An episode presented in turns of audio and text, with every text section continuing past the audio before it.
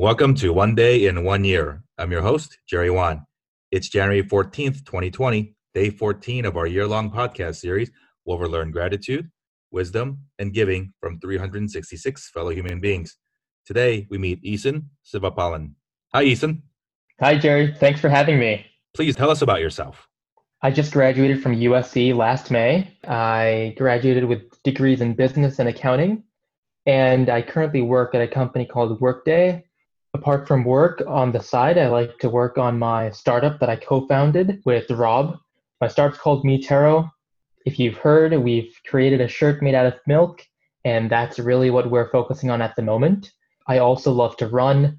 I ran my first marathon last March, uh, which was actually the LA Marathon, and I love to play the piano. I started in October, and it's become a very nice hobby for me.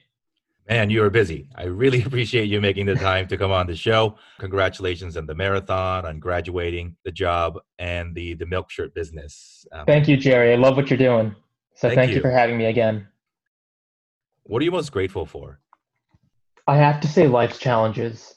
That may some sound a little bit cheesy, but to be completely honest, well, I'm very grateful for my parents, mentors, and teachers. I, I have to say life's challenges because if there was no struggle, if life just happened the way I wanted it to happen, then I wouldn't have the desire to want to improve. And I, I also say that I say life's challenges because of what's happened in my life. And I've seen how I've grown. And I am very grateful for what's happened because I'm very proud of who I am today.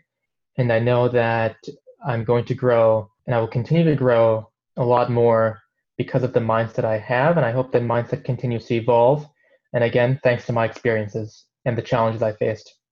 Share with us your biggest life lesson so far. Just be grateful for what you have, but don't settle. I say that because time is very precious. We change as people every day, and we're different people at every step in our lives. Not only do we change, but our circumstances change.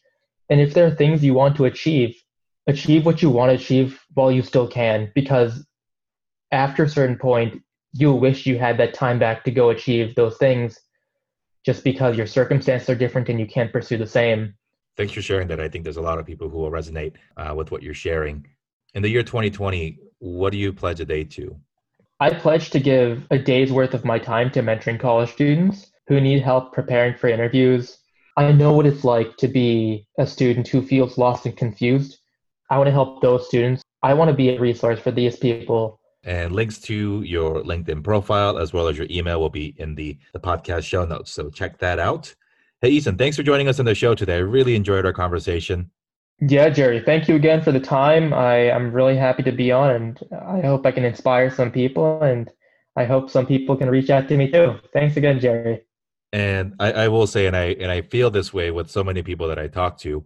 Um, three minutes and fifty six seconds does not do justice to all the things that you you know the world needs to know about you. So I, I definitely uh, look forward to more discussions with you, um, perhaps on a on a different platform.